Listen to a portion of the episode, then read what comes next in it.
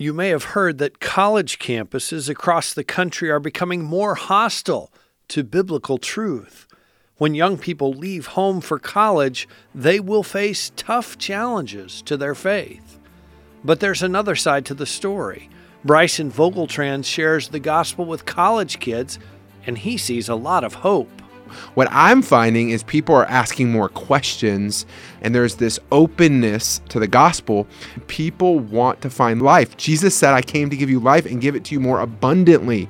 So that's the gospel that we're talking about. And when you start talking about that, what we found is college students are attracted to that, not repelled from that. Jesus never promised his followers an easy path. In fact, he told his disciples that the world would hate them he sent them out as sheep among wolves. Jesus' words came true in the life of the apostles, and they're still coming true today in the lives of his followers around the world. Join host Todd Nettleton as we hear their inspiring stories and learn how we can help. Right now on the Voice of the Martyrs Radio Network.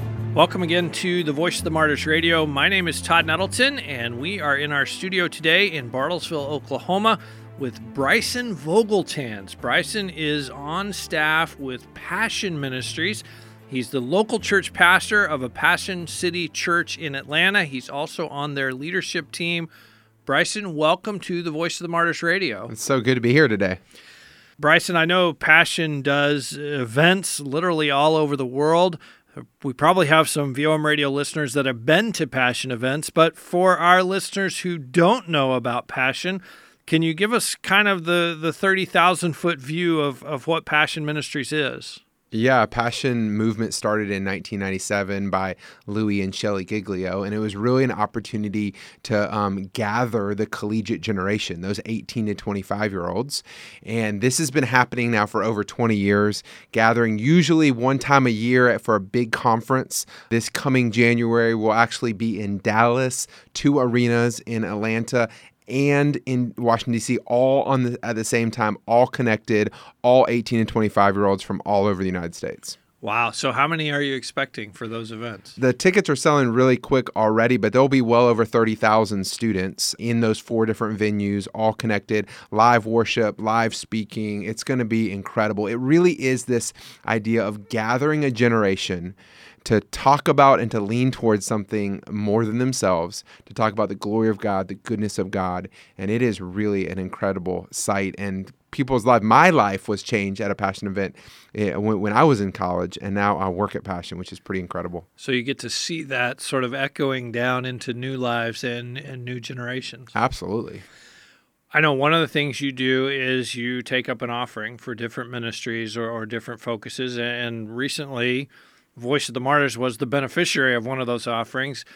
Tell me about that and tell me the specific project that that money went towards. Yeah, the thing we know about this generation of young people, I think it's all of us. I, we would all identify with this, but there's something when you are in arena and there's tens of thousands of young people and you're elevating the name of Jesus. What happens is God starts stirring hearts and we're worshiping and we're singing songs. And many people, even listening to this right now, have heard of passion music and the, the songs that come out of passion. But for us, worship and justice are, are two sides of the same coin. And so so when we lift our voices and lift our praise, we also need to be going out with our hands. And a lot of times that means releasing our resources and, and being generous to, to hopefully to the people in our neighborhoods, but also the people to the ends of the earth.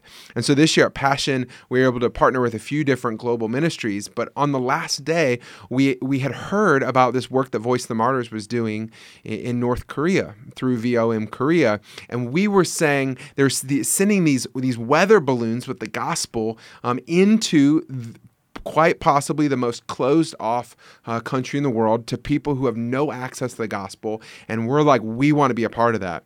And so we had already given to some other things. And we just said to the students that we were in three different places, three different kind of arenas all at the same time, we said, hey, right now we're going to give. Individually, you can make a difference. Individually, you can make a huge impact in the world. But together, we could do something extraordinary in just the next couple minutes. And so we just said, hey, just give. It's going to be super easy. You can just give a dollar or two. Everybody gave $2, this would be incredible. And if your neighbor can't give two dollars, give two dollars for him. And and the and the thing is, it's not about how much we're giving. We then prayed over each balloon that was going to get launched this year. But in just the matter of two minutes, these poor college students gave $55,000, which funded VOM Korea and their work for the entire year, multiple launches.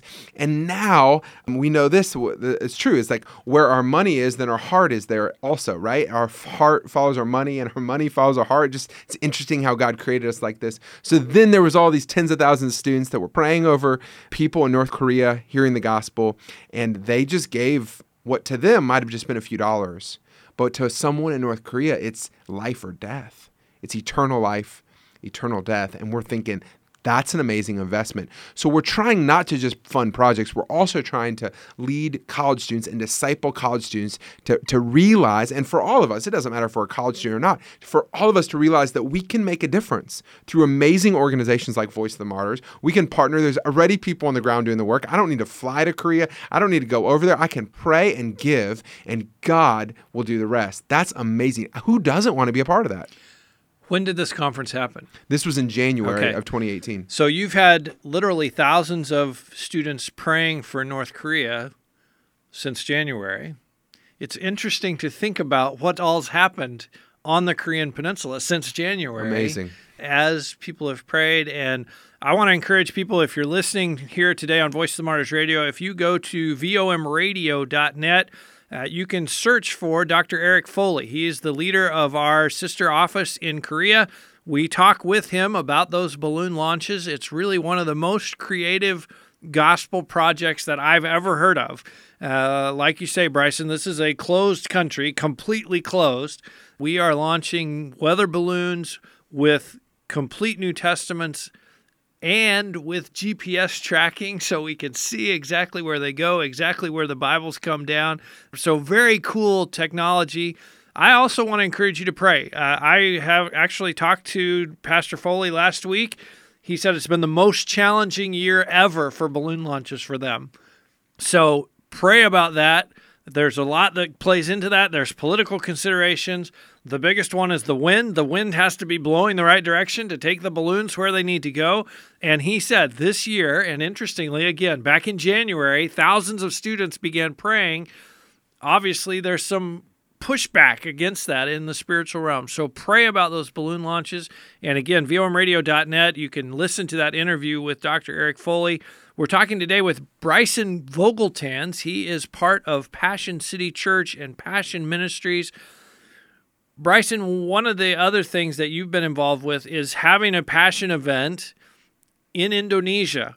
When I think about holding a big Christian event, I don't think of having that in a, you know, the world's most populous Muslim nation, Indonesia. Yeah. How did that come about? And, and, then what were some of the challenges of making that happen? Yeah, so Passion started in the United States, and we were gathering uh, students for years and years and years. And uh, Pastor Louie had a desire and a vision and honestly people all over the world through pa- really hearing music from passion people like chris tomlin and matt redman and david crowder have heard this music been inspired by them heard Louie messages pastor Louie messages like indescribable that have gone all over the world. And there was a lot of people who were saying hey will you come to our country? Will you come to our church? And so in 2008 and 2009 uh, we had the undertaking of taking passion conferences what we know in the states and and doing it in 18 different cities around the world. Some of those cities were like Kampala, Uganda, which is lots of Jesus followers there, um, and then all over. I mean, from Mexico City to Paris and London and Kiev. But I, my wife and I had the opportunity to help lead one of them in, in Jakarta, Indonesia. And we, we, my wife and I got to go there three times. We really did this. This is just like we're here. We connect with local churches, local pastors, and we basically say, hey, how can we serve you? How can we help your ministry thrive? The church is alive in Jakarta, Indonesia. Just for everyone who wants to wonder right now, the church is alive all over the world. There are believers, people coming to faith in places like Indonesia and specifically in Jakarta, a massive city. I know lots of people who are lifting up the name in Jakarta. And so we just started calling and emailing and texting and, and having people inter- introduce us to friends. And, and one of the things that Passion does really well is we gather people. And so we rented the an arena. In fact, we rented an arena that was too small. It sold out too quickly. So a week before we had to move over to a new arena, which was complicated. And then that but one filled a up. Good, that's a good problem to have. Absolutely a good problem to have. Here's the deal. Good good news travels fast and when people are elevating the name of Jesus, Jesus people are interested in Jesus and Jesus believers in places like Jakarta, they don't know what it's like to worship with an arena full of people. Mm-hmm. If you can get a ballroom full of people or a room full of people, it feels like a lot of people in a place like Jakarta, even though the city has millions and millions of people. And so passion gathered the people lots of young people in Jakarta. It was powerful, powerful time. A, a, night I'll never forget. But think about just for a moment. Let's think about the 19-year-old Jesus follower in Indonesia in Jakarta who comes to this event and looks around that arena and sees 7,000 other young people that are worshiping the same Jesus that have the same energy, the same passion. They've never been in a room maybe with 700 people, let alone 7,000 people. That will change your life and it will change the way you read the scripture. It will change the way you interact with with God. And it is it was just an absolute humbling opportunity for me to be in the room. Uh, uh, uh, and and for us to be able to host that event and and God's the one who opens doors God's the one who fills arenas we just get to open up the word and talk about Jesus and sing to Jesus and God does the rest did you have any of the pastors or, or believers there when you were making those phone calls hey we want to come we want to do this big event did you have anyone say, yeah, I'm not sure that's a good idea? yeah, I think um, what, what we found was uh, people in places like Indonesia or Jakarta are actually more bold with their faith than we are.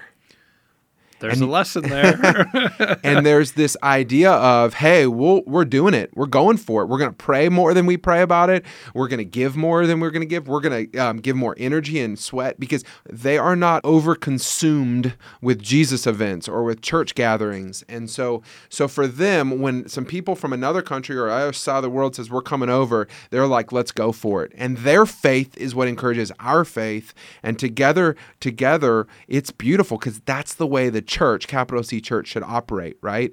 It is beautiful, it's diverse, people are speaking in different languages, people are praying in different languages. And and, and the world tour for, for, for us, for our team, for Passion in 2008 and 2009, seeing the church in 18 different cities around the world, 16 different countries, it absolutely blows your mind the magnitude of the church, the power of of of Jesus in the church. I mean, it is just absolutely mind blowing. So anyone who gets to travel, most of us don't get to travel. Most of us are in our cities or our states and we don't get to see it. But as someone who has been to 50 plus countries and has seen church operate different ways, let me just tell you, if you're listening to this today, let me tell you that the church is alive and, and God's people are proclaiming the gospel and people are going from death to life all over the world. As we speak right now it's happening. From jakarta to la to atlanta to, to mexico city people and the church is growing. And the church is not an organization. Let's be reminded. The church is not an organization. The church is a people. Church is people. And so it's growing and it's amazing to see how it's growing. It's just so encouraging. We're talking today on voice of the martyrs radio with bryson vogeltanz Bryson, you're now pastoring a church in Atlanta. How do you bring some of that experience from around the world and seeing those Christians, seeing how they live, seeing how they worship, seeing how they take risks more than most American yeah. Christians? How does that play into now pastoring a church here in the United States? How does it yep. affect your work? Man, I, I, would say it's a great question. I, I, would say for me, one of the things that's changing about Atlanta, I know people maybe have a perception of what Atlanta is. Maybe the last time they saw Atlanta was in 1996 for the Olympics. It's changed a lot since then, but Atlanta is a global city now. And so at, at the church that we pastor in the city, uh, we have two locations in, in, Atlanta. It's not the church of the Bible Belt. That it's hard to find someone in Atlanta who's from Atlanta. Most people in Atlanta are not from Atlanta. They might be from another state. They might be from another country.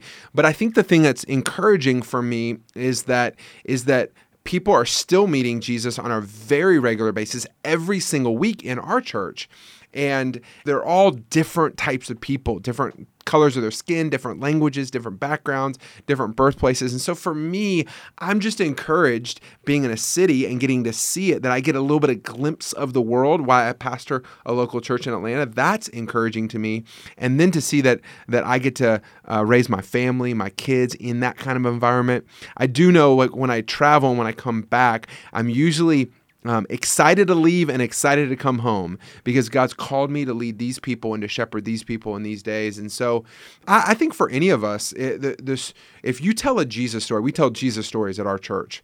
Uh, so we're always telling about what Jesus does. Everyone has a great story, but when you tell a Jesus story, it, it lifts up someone's faith and a Jesus story is basically just that. It's what's Jesus doing in people's lives here and across the world. And when you start telling those stories and you start filling rooms and microphones and conversations about what Jesus is doing, people are attracted to it. People are attracted to the power and the presence of God and what he's doing and how things like you're like only Jesus could do that. We're like, "Amen, let's tell more of those stories." And it and what it does is it builds up your faith because some of us today we just had a bad week we had a bad day and we're like man i don't know if i don't know if this is all true. You hear one jesus story from a friend from a neighbor all of a sudden your faith is bolstered. It's it's buoyed up and you're like I, that's right i do believe in this. And, and that's how the church is supposed to operate. And so i know that's a long answer to your question but for me to say i'm encouraged about what's happening both in atlanta and around the world would be understatement of all understatements today because i just could not be more excited. And I think about, you know, when you talk about telling Jesus stories, the thing that comes to my mind is, well, I don't have to have a degree in theology to do that. Absolutely. Every one of us who is a follower of Christ has a Jesus story. That's right. Uh, and we should be having new Jesus stories all the time because we're walking with him more and more.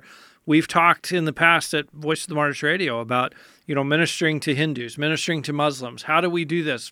That's a great that's a great summary. Tell a Jesus story. Yep. Just just lift Jesus up and let them see him and uh, then let him guide, let him direct that that conversation. Absolutely. I, what we find is that people can't argue with or deny your personal experience with Jesus. If you tell what Jesus has done in your life, people can argue with facts and figures and and all sorts of information. But when it comes to you telling a personal interaction that you've had with Jesus and how Jesus changed your life and a story of grace that you have to tell in your own life, they'll be like, wow, that's interesting. But they, they won't push back against it. Right. They, are attracted they? to it. Yeah. No, that didn't really happen. Yeah, like, absolutely. How can you tell me what happened or didn't happen? Absolutely. Let's talk about young people, Bryson, because you're ministering to 18 to 25 year olds all over the world what do our persecuted brothers and sisters have to offer 18 to 25 year olds that, that maybe they can pick up and learn from and be inspired by? Yeah, I would say even broader than just persecuted Christians, I would just say anyone who's been following Jesus for decades has a lot for the young believers and the younger generation. Here's what I found is I found that that 18 to 25 year olds or just let's just call them you can call them millennials or generation Z or whatever name you want to put with them. They're looking for people who have run the race and still believe and are still hanging on. And so, one of the things about our pastor Louie, he's 60 years old, he's been following Jesus, he has a lot of passion, but he's been doing it for several decades. And people say, well, hey, man, uh, Pastor Louie has white hair. He's older. Our young people still listen to him. Absolutely. In fact, they listen to him more now, potentially, than they've ever listened to him before because they see him as a father figure and they see him as someone that says, man, this guy is real. Authenticity wins out realness wins out, longevity and faithfulness wins out. And we look to our left and our right, and there's a lot of people who've given up. There's a lot of people who have, have strayed away. And so, what I would encourage people is to keep running the race because people are watching you, whether you know it or not. You have grandchildren, you have children, you have neighbors that are watching you live out your faith and don't give up. I would say for the persecuted believers around the world, we actually need to do a better job, like this radio station is doing, is sharing their stories because a lot of young people are caught up in their world. They would love to hear the stories. Those stories are just not crossing their radar. Whether it, whether their faces in their phone or a computer or a device or or in their social circles, the reality is is most young people I know don't know the stories of persecuted believers. They just don't. But if they will, if they hear them, they would be massively encouraged by the story. And then they would be uh, encouraged not only by, like, wow, that's a really inspiring story, but I'm going to be more bold in my faith on my college campus, in my neighborhood, in my apartment complex. Because if that guy can do that in that place under those circumstances, and that family can endure that, man, I can do this on my college campus. Are you kidding me? And so this is again how the church is supposed to work. We're supposed to encourage one another. We're supposed to sharpen one another. And so I would just say we all need to do a uh, continue to do a good job of sharing the stories of the persecuted church. I've been here in at headquarters here for today, hearing stories, seeing the newsletter. I'm like, more young people need to see this. More young people need to hear these stories. So if you know the stories, share the stories and figure out how to do that in your sphere. And we will help you do that at Voice of the Martyrs. So we have several tools that can help you do that. One that I'm obviously fond of is our podcast. so encourage people, subscribe to the podcast, hear these stories, look online at vomradio.net and just look for Dan Baumann talking about being arrested in Iran. Look for Sister Amber talking about being arrested in Tibet. Like you say, when you listen to those stories, you will be encouraged. You mentioned college campuses. And I think there's a perception in some Christian circles that, oh, people are being persecuted heavily on college campuses. Do you hear stories like that from college students that you work with of, wow, you know, my faith is really coming under attack? On my college campus. I'm sure it happens in college religion classes and it happens in debates and it happens in an academic settings. For sure, that is real. That is happening in America and all over the world. I just don't think that's the lead story. I think the lead story is um, hope and grace and mercy and truth. And the, the reality of grace and truth uh, like the scripture says, being used and being felt in people's life. Not just truth and not just grace, but grace and truth together absolutely pierces our hearts and pierces lives. And so, what I'm finding is people are asking more questions, and there's this openness to the gospel because what what's true is this: is the gospel didn't come to make bad people good people. That's not the gospel that we're talking about. When you open up scriptures, it's not bad to good. The gospel is that we were spiritually dead. We are spiritually dead until Jesus came to give us life. And so we're talking about death and life, going from being spiritually dead to spiritually alive. And that story, people resonate with that because people have this feeling of, I don't feel alive. I'm trying to all these things in the world, especially on college campuses. I'm trying all these things to try to find life, and every one of them is taking me down a, a dead end. I feel more I feel more dead after I walk down that road than alive. And so when you start not talking about good and bad, but start talking about death and life, people want to find life. Jesus said, "I came to give you life and give it to you more abundantly." So that's the gospel that we're talking about. And when you start talking about that, what we found is college students are attracted to that, not repelled from that. Amen. We've been talking today with Bryson Vogeltanz. He is part of Passion City Church and Passion Ministries.